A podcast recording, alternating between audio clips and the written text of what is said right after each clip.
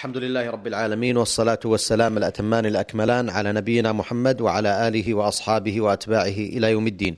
أيها الإخوة والأخوات السلام عليكم ورحمة الله وبركاته وأهلا وسهلا بكم في هذا اللقاء الجديد من برنامجكم المسلمون في العالم مشاهد ورحلات. لقاء أسبوعي معتاد نعقده مع ضيفنا الكريم معالي الشيخ محمد بن ناصر العبودي الأمين العام المساعد لرابطة العالم الإسلامي والرحالة والداعية المعروف والذي يتحدث إليكم عن بعض من زياراته ومشاهداته لأحوال المسلمين في العالم. معالي الشيخ محمد قطعنا الحديث عنكم في الحلقة الماضية عن بعض من المشاهدات لأحوال المسلمين خلال زيارتكم هناك.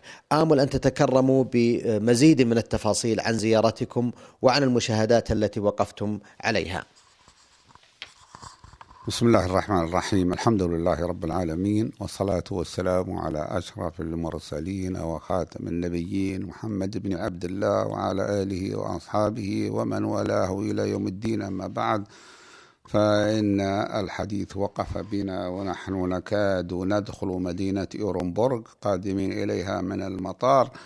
وبرفقتنا مفتي أورنبورغ الشيخ وهو مفتي أورنبورغ الذي هو معروف لنا وسيأتي الحديث عنه فيما بعد لأنه كان قد صحبنا في جميع أنحاء المدينة.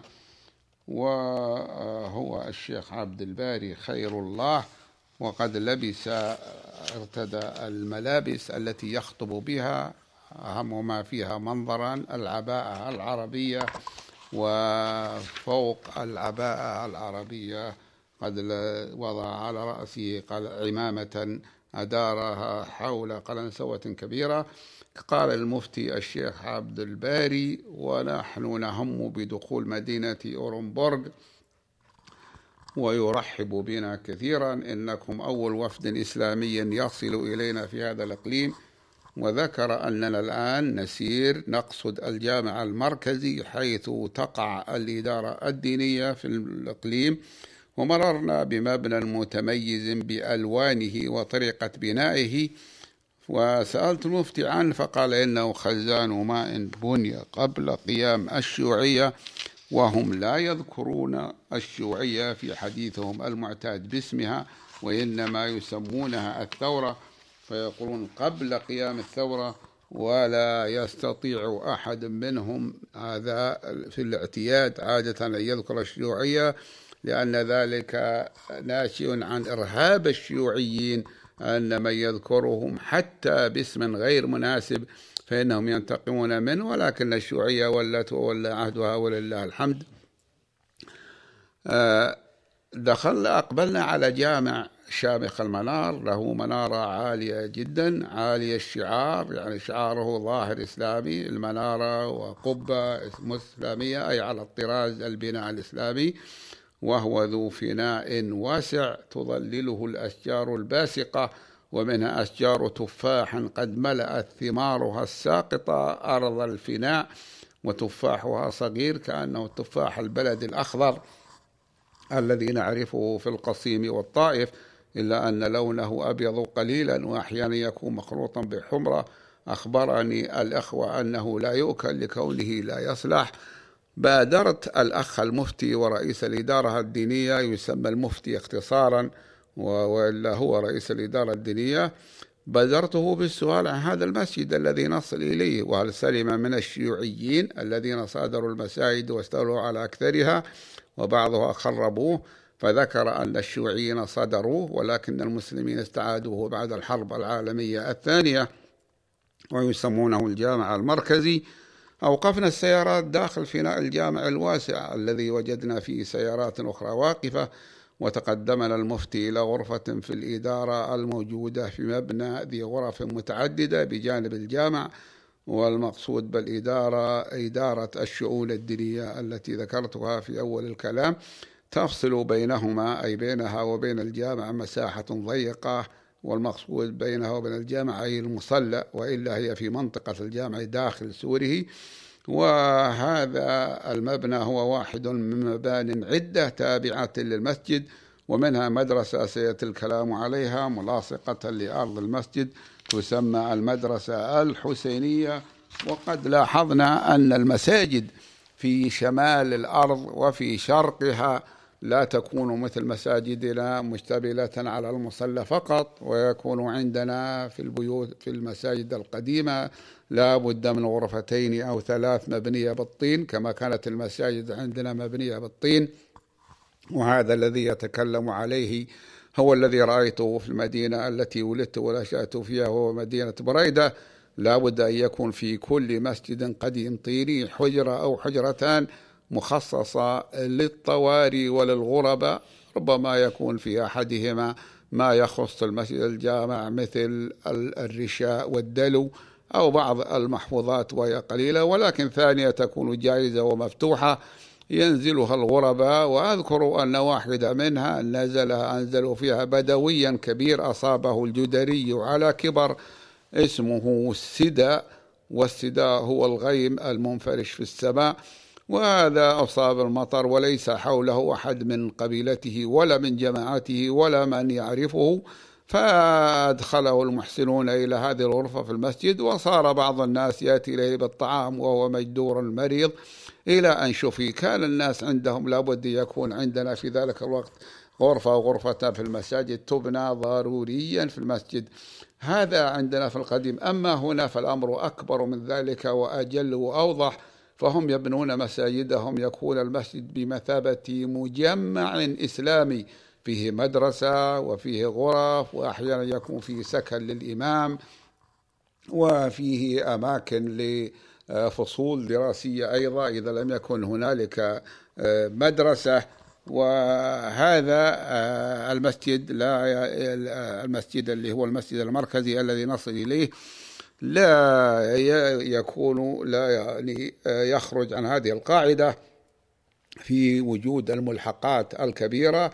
وقد نفعت بعضها نفعت في كونها اتخذت مقرا للإدارة الدينية مجانيا. كان أول ونحن وجدنا دخلنا إحدى غرف الإدارة فوجدنا فيها مائدة منصوبة في جانب منها. أول ما سكبوه لنا عصير عصير من عصير الفراولة الذي قيل إن هذه البلاد الباردة تنتجه في الدفء. لأن هذه البلاد الباردة في الشتاء تنعم بفصل صيفي دفيء وقد جئناها في وقت الدفء وهذا أمر آه، معروف وعجبت من تحدثهم عن شدة البرد في الشتاء. عجبت من وجود الفراولة هنا مع أنها تعتبر من نبات البلدان المعتدلة والحارة. فقد رأيتها مجيدة مزدهرة في نيام عاصمة جمهورية النيجر الأفريقية. سألت المفتي أولا عن اسم الإدارة فأراني إياه مكتوبا بالعربية الإدارة الدينية لمقاطعة أورنبورغ. ومن الشيء الذي لم أكن أود أنه حصل لي أنني أخذت أسأل المفتي أسئلة عن حاله بطريقة تدل على أنني لا أعرفه وأنا بالفعل لا أذكر أنني رأيته من قبل. فأراني صورة تجمعني به عندما زرت الاتحاد السوفيتي لأول مرة في عام 1406 وذلك في عهد التزمت الشيوعي والذي أعقب عهد بريجينيف وقال إنني كنت رأيتك في عاصمة في أوفا عاصمة جمهورية بشقردستان قال وأنا أعرفك. ونظرا أقول أنا نظرا لأن ذاكرتي غير ضعيفة بحمد الله. وإذا عرفت شخصا لم أنسه إلا في النادر. فإنني عرفت السبب في عدم معرفته وهو أنني عندما زرت مدينة أوفا عاصمة جمهورية بشقردستان المجاورة لمقاطعتهم هذه أو النقل لإقليمهم هذا جمع مدير الإدارة الدينية آنذاك الشيخ طلعت تاج الدين جميع أئمة المساجد الذين يتبعون الإدارة فيها حتى الذين في سيبيريا منهم وعقد لنا معهم اجتماعا جماعيا ضم عشرات الأشخاص ولذلك لم تعلق بذهني أسماءهم لكثرتهم مع اختلاطهم بغيرهم. وأذكر أن بعضهم أخذ وأنا لا أعرفه التقط معنا صورا ومنهم الشيخ تبين لي أنه منهم هذا. بعد أن استقر من المجلس ألقيت في المحاضرين وهم ستة مع المفتي كلمة عن الغرض من مجيئنا إلى هذا الإقليم وأنه لغرض الاجتماع بالمسؤولين عن العمل الإسلامي في هذا الإقليم من جنوب روسيا لأننا نحن في جولة عامة في جنوب روسيا. وقلت لهم إنكم أيها العاملون في الإدارة الدينية وعلى رأسكم صاحب الفضيلة المفتي آه، أنكم سوف هم الذين سألنكم هم الذين سوف نبحث معهم مثل هذه الأمور إلى جانب غيرهم ولكن أنتم الجهة المختصة وأهم ما نبحثه هو تقوية العلاقة والتعاون ما بين رابطة العالم الإسلامي في مكة المكرمة وبين الإدارة الدينية في هذه البلاد. فقلت إنه لا شك في أن أولى درجات التعاون التعارف إذ كيف يتعاون المسلم مع أخيه المسلم الذي نص الأمر الكريم على التعاون معه في قوله تعالى وتعاونوا على البر والتقوى إذا لم يكن هنالك تعارف بينه وبين إخوانه المسلمين. لذلك قلنا إن التعارف يسبق التعاون أو نقل إنه يرافقه. ولذلك أيضا ورد في الحديث فضل زيارة المسلم لأخيه المسلم ليس ذلك من أجل التعارف فقط فهذا طيب ومطلوب ولكن من أجل ما يتبعه أيضا من التعاون على البر والتقوى. ثم قلت إن مدينة أورنبورغ لها في نفسي منزلة خاصة. أنا قلت لهم ذلك ليعرفوا أن لدي بعض الشيء عن هذه المدينة قبل أن أصلها. فقد اطلعت على مطبوعات بالعربية صادرة عنها أي عن مدينة يورنبورغ أي أنها طبعت في مدينة يورنبورغ. وهذا شيء لا يعرفه أكثر المتابعين في بلادنا لصدور الكتب فلا يكاد يعرفه منهم أحد. كما قرأت لكثير من علمائها واستفدت من عالم طبع كتابه بالعربية فيها قبل قيام الشيوعية وهو الشيخ محمود الرمزي من أهل قازان. قازان هي عاصمة كما قلنا عاصمة جمهورية تتارستان وعنوان كتابه تلفيق الأخبار في أخبار البلغار والتتار. هو كتب تلفيق الأخبار ربما لم يعرف أن التلفيق الآن صار له معنى عندنا في لغتنا وبخاصة بين المتعلمين بأن معناه تجميع الشيء الذي ليس مؤكدا أو ليس كله صحيحا. ولكن اللفظ اللغوي معه يدل فتلفيق الأخبار معناها تجميعها. قصد بتلفيق الأخبار تجميع الأخبار في أخبار البلغار والتتار وليس ترقيعها فهذا لا يقصده. والكتاب طبع في مجلدين في مدينة أورنبورغ عام 1905 أي قبل آه، حدوث الشيوعية في روسيا. والكتاب هو أجمع كتاب استفدت منه في تاريخ هذه المناطق من جنوب روسيا ومن شرقها التي يصح أن تسمى المنطقة البلغارية يعني تسمى المنطقة نسبة إلى أهلها البلغار المسلمين الذين اتخذوا الإسلام دينا طواعية واختيارا على عهد خلافة المقتدر بالله العباسي في أول القرن الرابع الهجري. وأرسل ملكهم بعد إسلامه رسولا إلى الخليفة المقتدر يطلب منه أن يوفد إليه وفدا فيهم ما يعلمهم أمور دينهم الإسلامي الجديد. وقد أرسل الخليفة إليه قاضي بغداد مع الوفد. قال ويكون في الوفد من يستطيع أن يبني للملك قاصرا يتحصن به من أعدائه لأن قصورهم مثل جميع منازلهم في ذلك الوقت تقام من الخشب وذلك أن بلادهم بلاد غابات ولكن الملك حاربه عدو كافر فأشعل خصمه الكافر النار في قصره فاحترق فهو عرف أن بلاد المسلمين فيها قصور لا تحترق بالنار فطلب أن يرسل له الخليفة مع الوفد مهندسا يبني لهم قصرا بغير الخشب أهم في ما بذهنه أن يكون من الحجارة. لأن الإسمنت لم يكن أخترع ولكن هنالك غير الحجارة الآجر.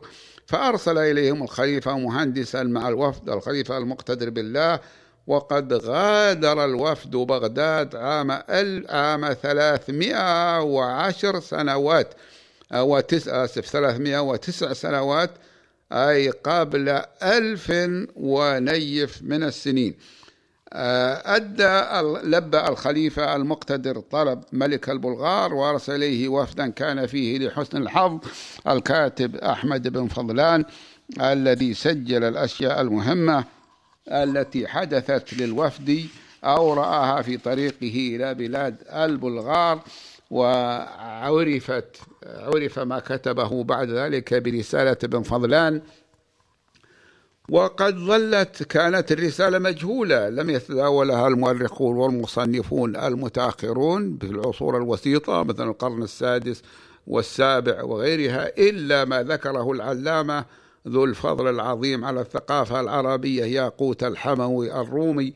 فقد آه، كان له فضل التعريف بأهمية رسالة ابن فضلان بما نقله عنها في المعجم واقتطفه منها في كتابه معجم البلدان ثم عرفت الرحلة بعد ذلك وطبعت ناقصة في دمشق. وقد علق عليها آه، المشرف على طبعها آه، الدكتور سامي الدهان. تعليقات طيبة ولكن فيها بعض الأشياء والمصطلحات التي لم يعرفها لأنه لم يزر تلك البلاد. رد الشيخ المفتي على كلمتي عندما انهيت من كلامي كلمتي معهم بقوله لقد خرجت الإدارة الدينية من المدرسة الحسينية التي نديرها وهي ملحقة بهذا المسجد 25 إماما التحقوا بمساجد القرى التي أقيمت أو استعيدت من الحكومة بعد سقوط الشيوعية. هو يقول بعد الثورة آه آه هذا لم يكن موجودا في زمن الشيوعية. لا يسمح لأحد أن يكون عنده مثل هذه المدرسة ولا يوجد في الاتحاد السويتي كله بطوله وعرضه ووجود ملايين المسلمين فيه إلا مدرسة واحدة موجودة في بخارى اسمها مدرسة مير عرب. ومدرسة مير عرب تعني مدرسة الأمير العربي. وكذلك يوجد معهد ثانوي صغير في مدينة طشقند ولم يكن يوجد في عهد الاتحاد السوفيتي غيرهما. ولكن مثل هذه المدرسة التي ذكرها يعتبر وجودها تجديدا في هذه البلاد. ولله الحمد قال لقد خرجنا 25 إماما التحقوا بمساجد القرى التي أقيمت أو استعيدت من الحكومة بعد سقوط الشيوعية ولم يكن لها أئمة من قبل وبعضهم عيناه مديرا في المدارس الإسلامية الملحقة بالمساجد ثم تكلم بكلمة شكر ومجاملة على قدومنا إلى هذه البلاد وتجشم مشاق السفر كما قال حتى وصلنا إلى هذا الإقليم النائي الذي لا قال إنه لم يصل إليه من مؤسسة إسلامية وفد قبلكم أبدا. بطبيعة الحال المفتي هو هو رئيس الدين هو مختص ويعرف أنه لم يصل إليه وفد رسمي والمقصود بالرسمي ليس الآتي من الحكومة أو القادم إلى حكومة روسيا وإنما الوفد الذي يأتي مؤسسة رسمية معترف بها ويجتمع بهذه المؤسسة في هذه البلاد. وأظنه يقصد بذلك الوفد الرسمي. يعني أنا لا شك في ذلك أما أن يكون لا أنه لا يقصد أن يكون أتاهم رجل أو رجلان ربما يكون جاءهم أحد من موسكو ثم بعد ذلك قدم الطعام ولم ينقطع الكلام لأننا متشوقون إلى سماع ما لم نسمعه من أخبار هذه البلاد وما لم نعرفه وهو كثير جدا بل هو الأكثر. وسيأتي من الحديث المشوق المهم عن أحوال المسلمين الماضية في هذه البلاد وأحوالهم الحاضرة ما يعجب له المستمع بإذن الله. ونحن مهمتنا أن نسجل ما رأيناه وأما تعليقاتنا عليه فإنها قليلة. لماذا؟ لأن مجرد رواية أحوال المسلمين في هذه البلاد ومعرفة ما كانوا عليه ومهم لموضوع كيف نستطيع أن نساعد المسلمين على إعادتهم إلى إسلامهم وعلى إعادتهم إلى الثقافة العربية الإسلامية. آه، بدأنا أو نقول إننا استألفنا آه، بدأنا الطعام واستألفنا الكلام عن أوضاع المسلمين. وقد أسميت الإقليم إقليما وهم يسمونه أحيانا مقاطعة وأحيانا إقليم لأن جمهورية روسيا الاتحادية كما سبق أن قدمت فيما أظن لا تتألف من ولايات متساوية كما هي عليه الحال في الولايات المتحدة الأمريكية والهند أو من مقاطعات كما في الصين وإنما تتألف من جمهوريات محلية متمتعة بالحكم الذاتي داخل جمهورية روسيا الاتحادية كما يعبرون عن ذلك أو من أقاليم يعني ليست جمهوريات ولكن أقاليم كما اختارت التسمية. كان أول الطعام الحار الحساء التقليدي في بلاد المسلمين الشمالية الباردة ابتداء من تركستان الشرقية وبلاد ما وراء النهر حتى نهاية العالم الإسلامي من جهة الشمال في سيبيريا في شمال سيبيريا أو النقل أن نهايته هو بدء المنطقة القطبية فقد زرت مدينة نوفي إنغوري في شمال سيبيريا وذكرتها فيما سبق. وهي واقعة على حافة المنطقة القطبية الشمالية وفيها مسجد له منارة عالية ترى على البعد. فالمسلمون موجودون في روسيا من الجنوب الذي نتكلم عليه الآن إلى الشمال. الذي هو الذي هو الدائرة القطبية الشمالية أي دائرة القطب آه، الشمالي. وهذه البلاد مهمة جدا ولكن لأن المسلمين فيها قدماء وهم الآن يتطلعون إلى آه، تجديد مؤسساتهم الإسلامية وإلى إنشاء مؤسسات يعني المقصود من ذلك مؤسسات إسلامية مثل المساجد والمدارس التي تدرس الثقافة الإسلامية. آه، جاءوا بأنواع الطعام لا أريد أن أذكرها لئلا أطيل على الإخوة المستمعين بشيء ربما لا يستسيق بعضهم الإطالة فيه.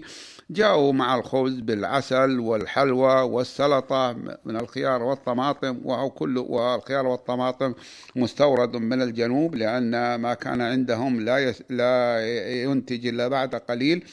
خبزهم هذا عجيب الوجود في هذه البلاد الروسية في زمن الشيوعية.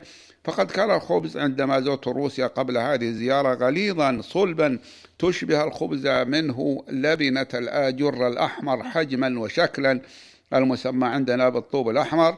وحتى صلابة في رأي العين ويقطعونه فيكون قطعا خشنة ولم يكونوا يستعملون الخمائر التي تجعل الخبز منفوشا منتفخا.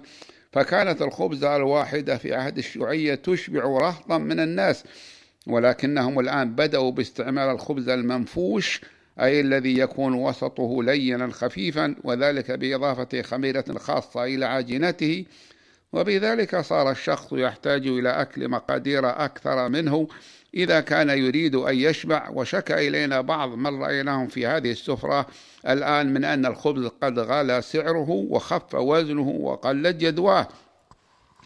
وهذا الذي يقولون إنه قليل الجدوى. يشبه الخبز الجيد الذي يصنع في المطاعم التركية في بلادنا آه، في الوقت الحاضر. يعني المسألة تغيرت الآن في أكثرها حتى في الخبز في بلاد روسيا وهذا أمر طبيعي بعد سقوط الشيوعية. قاربت الساعة الآن الحادي عشر ظهرا حسب توقيت هذه آه، قاربت السابعة قاربت الساعة الواحدة عشرة الواحدة آه، آه، حسب لا أقول الحادي عشرة ولكن قاربت الساعة بعد ذلك الخامسة أو الخامسة والنصف ظهرا في هذه البلدان الشمالية وتوقيعها كما توقيتها كما قلنا متأخرا أو نقل متقدما عن توقيت قازان التي عاصمة جمهورية قزاقستان.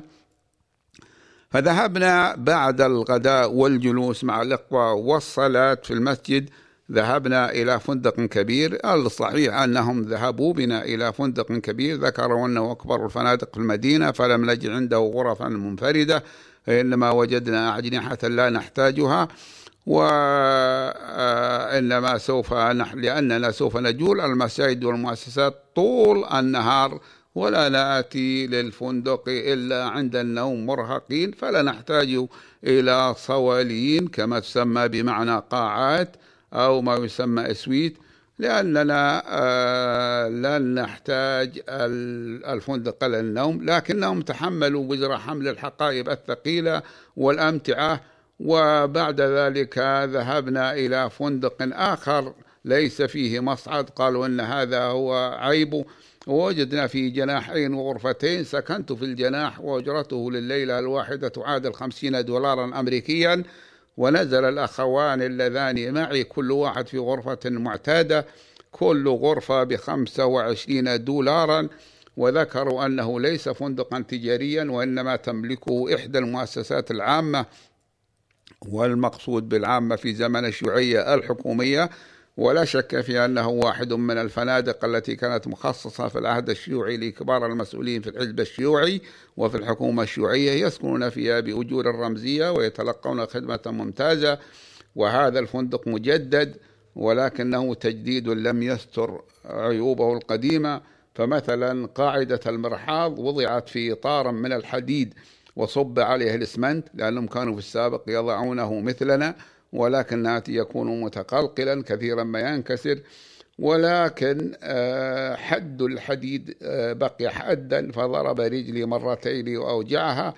وفي خزائن كبيرة للملابس وأخرى لا أدري لأي شيء ربما كانت للتحف وأدوات الشاهي. أنا أذكر بعض هذه الأشياء من باب إطلاع الناس على حالة البلاد ومرافقها آه، قبل الشيوعية. وماء حوض الأيدي في الحمام في الفندق وماء حوض الاستغلال كلا الاغتسال كلاهما من أنبوبة واحدة مشتركة كما هي العادة العادة في الحمامات الروسية في زمن الشيوعية. فإذا أردت أن تغسل وجهك في الحمام أدرت الأنبوب المتحرك ناحية حوض الأيدي. أما إذا أردت أن يصب الماء في حوض الاغتسال الذي يسمي بعض البانيو فإنك تدير الأنبوبة إليه فتصب فيه ولا تستطيع أن تجعل الأنبوبين يص أحدهما يعني يصبان في حوض الاغتسال غسل الأيدي والوجه ولا في حوض الاغتسال في آن واحد لأن الأنبوب واحد متحرك. وكل هذا قصد منه توفير صنبور واحد من صلابير المياه في زمن الشيوعية. أما غرفة النوم فإن فيها سريرا عريضا قصدوا منه أن يكون مزدوجا ولكنه في عرض السرير المنفرد عندنا. وأشياء أخرى شكلية فيما يتعلق بالمطار لا أريد أن أذكرها لأنني ربما كنت ذكرتها أو أشرت إليها في حلقات سابقة. وماؤهم لا يكاد يستساغ ولذلك ولا يوجد عندهم للبيع مياه معدنية أو نظيفة محفوظة كما هي عندنا وإنما صرنا نأخذ الماء من الصنبور من الحمام ونغليه حتى يقتل ما فيه الميكروبات ثم ندخله الثلاجة فترة قصيرة ليبرد ثم نشربه. أما هم فكانوا يقولون إنهم يشربون من ماء الصنبور من الحمامات ولا يجدون شيئا إلا أن الماء فيه شيء من التراب يحس به الإنسان في حلقه لأن تصفية المياه في عهد الشيوعية ليست كما هي عليه عندنا ولا عند غيرنا من البلاد. أحسنتم معالي الشيخ محمد. آه، قبل أن آه، نختتم هذا اللقاء آه، يلحظ المستمع معالي الشيخ محمد أن لكم عناية دقيقة بتاريخ البلدان التي تزورونها. هل وجدتم أثر بهذه المعلومات التي تستمعون إليها؟ بمعنى المعلومات التي آه، تقومون بعرضها على الإخوة تاريخيه عن تلك البلاد وعن أوضاع المسلمين السابقة والقديمة هناك، هل وجدتم أن بيان تلك المعلومات لأهالي تلك البلاد آه، يعطيهم اندفاعا أكبر وارتياحا أعظم لقبولهم آه، الإسلام ومعرفتهم بحرص إخوانهم الذين يزورونهم الآن بأن لديهم اطلاع على أحوالهم القديمة والسابقة.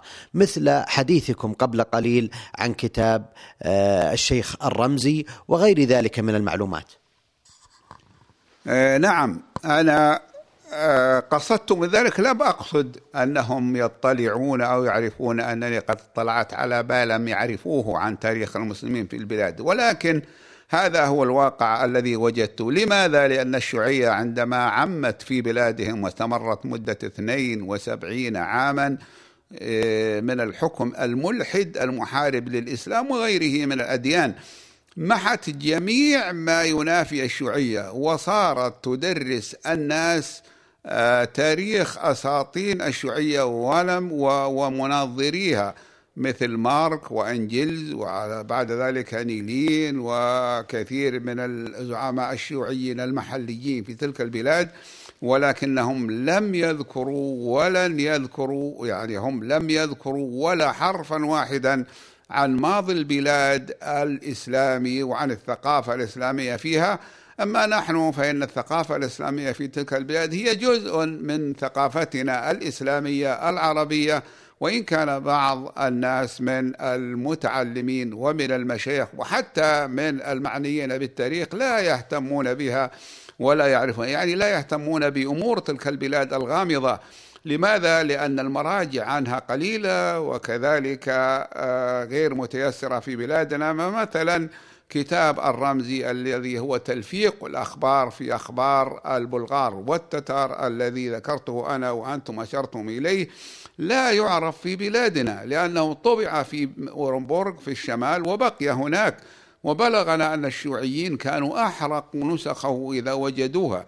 لأنه كان يتكلم عن القتال ما بين المسلمين أواخر المسلمين وبين الروس ويذكر أشياء لم يكن الناس يعرفونها. هكذا قيل لنا ولم أتحقق من كون الروس آه، آه، من كون الروس يحرقوه. لماذا؟ لأنه حتى لو وجد فإن أهل البلاد وهو موجود عند بعض العلماء من باب التذكار آه، فإن أهل البلاد لا يعرفون لغته واللغة العربية قليلة. ومعرفتها موجودة ليس للمتدينين وإنما لعامة الناس. مثلا يوجد في موسكو كلية اللغات الشرقية تدرس اللغة العربية بتوسع من أجل حاجات الحكومة الشيوعية إلى التعامل مع البلدان العربية وهي موجودة إلى الآن بل حصل فيها توسع. هنالك مستشرقون روس أيضا ولكن عددهم قليل. ليس كما يوجد في البلدان الغربية مثلا لو قارنا المستشرقين في روسيا أو في الاتحاد السوفيتي على سعته مع المستشرقين في هولندا. على ضيقها وجدنا أن عددهم في هولندا أكثر.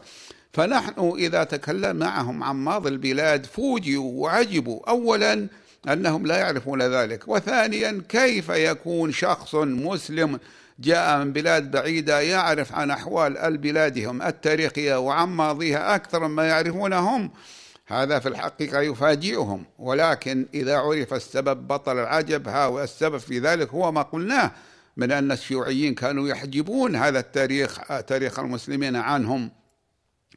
ولذلك أنا أيضا تعجبت نفسي أنا أعتبر نفسي لا أعتبر نفسي أنني مؤرخا ولكن أعتبر نفسي مهتم بتاريخ المسلمين.